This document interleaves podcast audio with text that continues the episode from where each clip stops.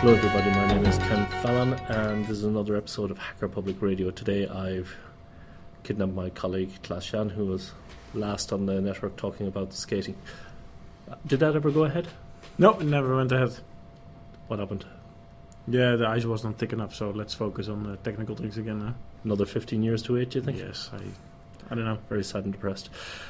Anyway, today we want to talk about the Raspberry Pi. We had some discussions yesterday over a cup of coffee about what it is. So, for people who don't know, some guys who work at Broadcom um, decided to put together a small PC device based on an ARM processor that would be used in the educational field as a way to get kids interested again in um, computers and um, back to the old days of the B- BBCs, if people had them and that sort of thing. now, they what was interesting for the hacker community, of course, is that the prices of these things are aimed at twenty five dollars for uh, one model, and for the other model, whopping thirty five dollars. So, for the price of even one of the lowest end tablets, you could get ten of these little devices. Now, here we have uh, Klaas-Jan, who's a who's a hacking hardware hacking enthusiast, I guess. Um, first of all, Klaas-Jan, let's give us a brief history of um, what you did for your school project, for instance. Yes, I uh, programmed uh, uh, in my free time. I program a lot of uh, uh, microprocessors with with the C code. Normally, microchip, Atmel.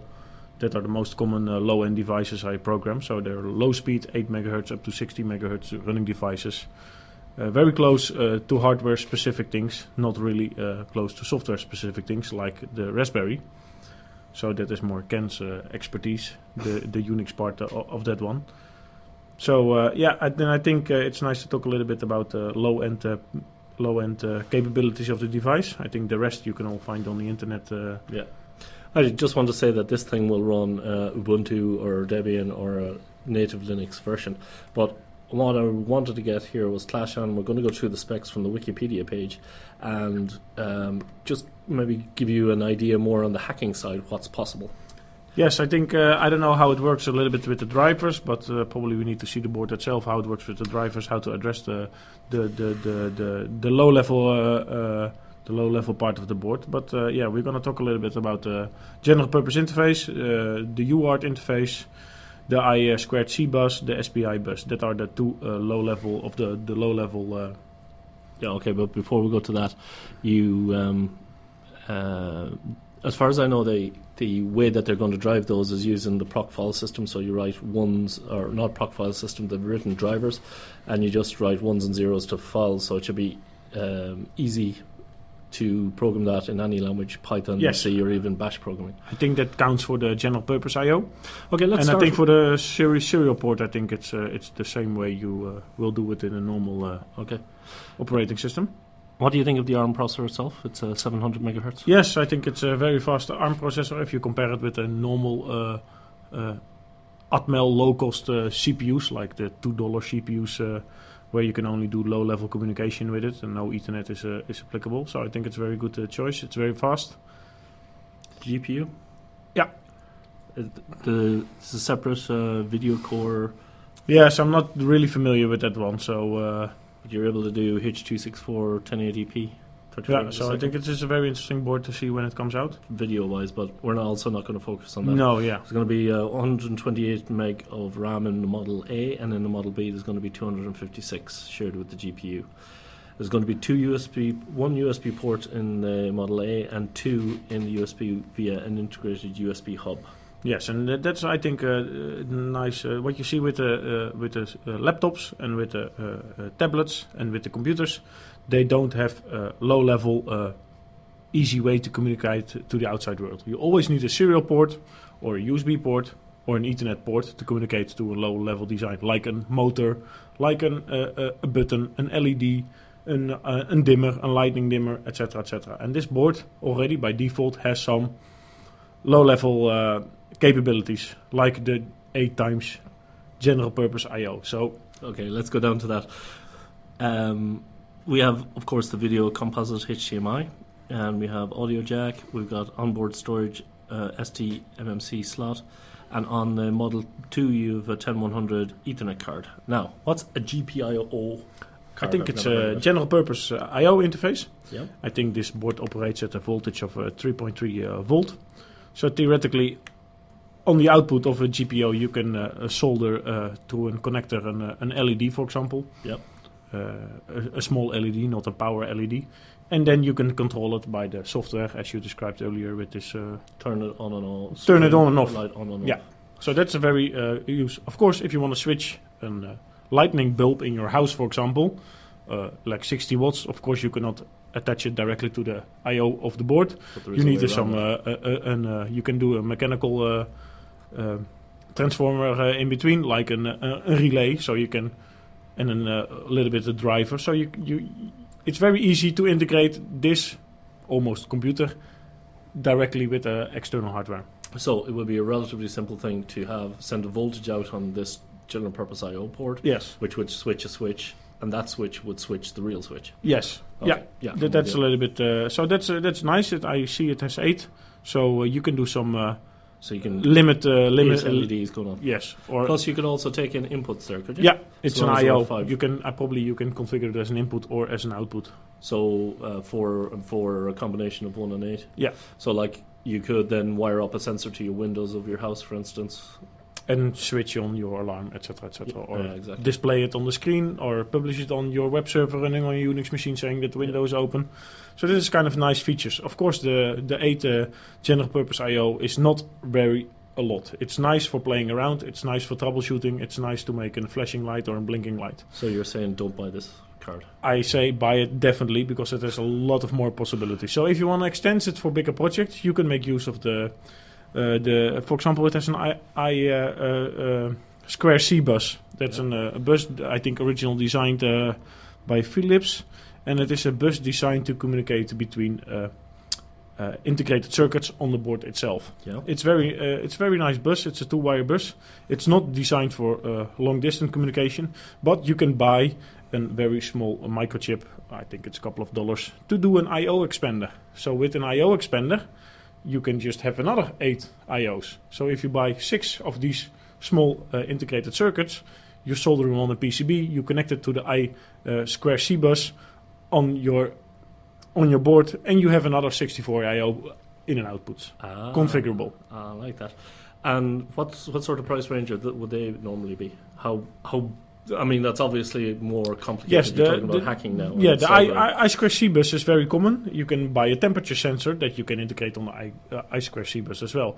The only bad thing to publish it on an internet site, you need always have a microchip in between uh, to publish it uh, to your laptop or PC. But this board makes it possible because it has already this low level uh, capability Built in. default built in, and that So, is the advantage of this board. For I think, as example, well. you could buy one of these extenders, put temperature sensors front, back of the house, wind sensors. yeah, They would then theoretically come through these boards and Yeah. end up on your computer in a text file saying 96 degrees out or Yes. 30 degrees The out. only bad thing, as I indicated already, the I Square C bus is not very likely to be used for that one because it's a low distance communication protocol. It's more like to read uh, in buttons, etc., etc. But you, if you built another board attached to that, Yes. then where, go from But for example, if you if you look a little bit, uh, uh, it has also a UART on that one, yeah, and I think that's an universal a- asynchronous receiver and transmitter. Uh, uh, we see it. Uh, in the professional world, still as an RS-232 port, mm-hmm. Uh, you can buy an, uh, a small converter that makes it RS422 or our RS485 that are all uh, uh, like uh, standardizations on the UART interface. So you can achieve longer distance up to one kilometer up. So that's very nice. Of course, a UART port you have on a default laptop and a PC as well. But this that's board, just a, relatively simple serial port. yes, it's a basically se- what we're talking serial port. You can. But uh, there's only one of them, so you don't have the, the more. No, but you can buy uh, an, uh, a USB to serial converter as well because it has a USB port on there as well. So that's very uh, basic. You can you can make use of that combination of, of this general purpose uh, IOs as well. So I think uh, then it has another uh, more sophisticated interface as well. That's called the SPI interface. It's uh, a little bit the same as an uh, I2C bus, only I'm not really familiar. It's a little bit more complicated bus, and it is really, really more, much more faster. And it is used only for uh, also short communication lines. So that is uh, by default. It's uh, it's part of uh, part of the board. So uh, that's very nice, and you don't have that on a default laptop or default computer. So that's an, uh, a big advantage as well. So you definitely see this as being something a hardware hacker might be interested in. Yes, you can do a lot of homebrew project with this board. Very simple, uh, very basic, without uh, needing a very expensive uh, uh, PC with a lot of additional hardware, because Okay. the hardware is already on top of the on top of the board. So the yeah the SPI interface it's a, it's a really what faster interface. Uh, you can use it uh, for uh, for uh, attaching more memory. You can use it for attaching uh, uh, put sound communication on that one, etc. etc. So it is an uh, it has a lot of nice uh, low level uh, general purpose uh, uh, hardware uh, Hacking stuff. on on there. Yeah, and that you don't see a lot with uh, with a default laptop or default computer. And it's it's kind of like an Arduino on steroids, I guess. Yes. Yeah. Yeah. And also, it's coming into the same price range as the Arduino, I think. Yes, it's a little bit more expensive, but if you buy an Arduino with an Ethernet board, you definitely are um, maybe even more expensive than this board. You have a few Arduinos, you? Yeah, I have a few Arduinos with some Ethernet boards as well, and and here it, it's all in one board. Yeah. So it's very nice. And you can SSH into this, obviously. Yeah, probably, yeah.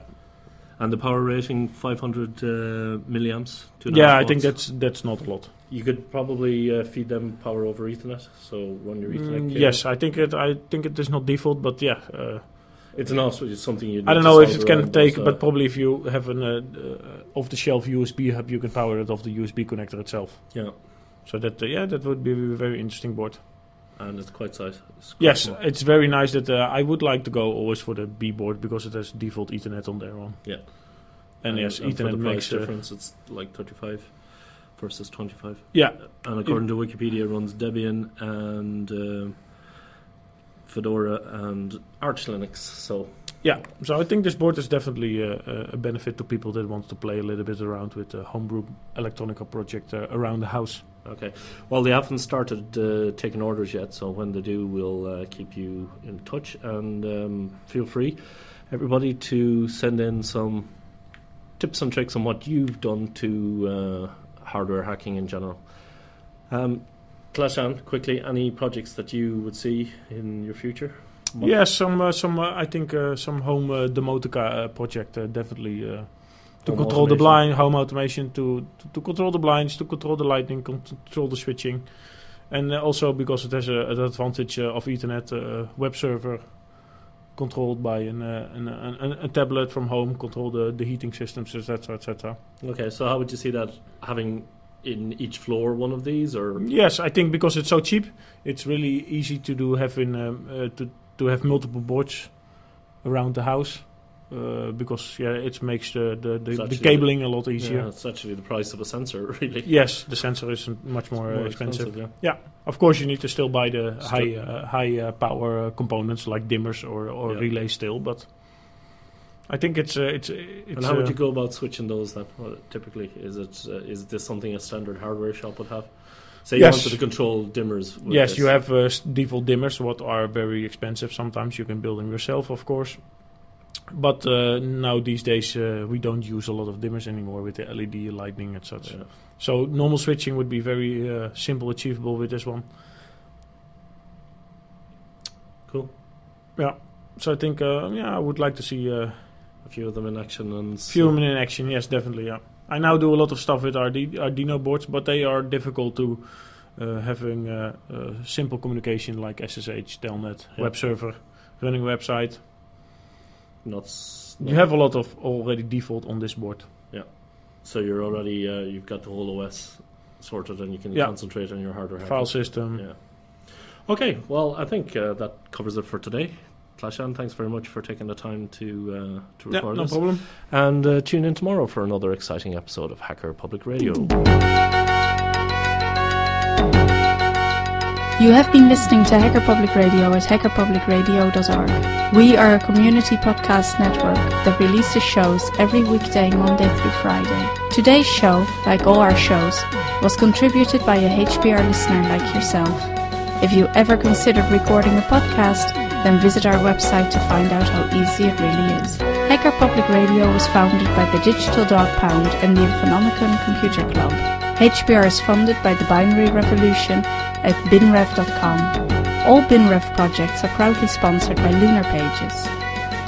From shared hosting to custom private clouds, go to lunarpages.com for all your hosting needs. Unless otherwise stated, today's show is released under a Creative Commons Attribution Share Alike 3.0 license.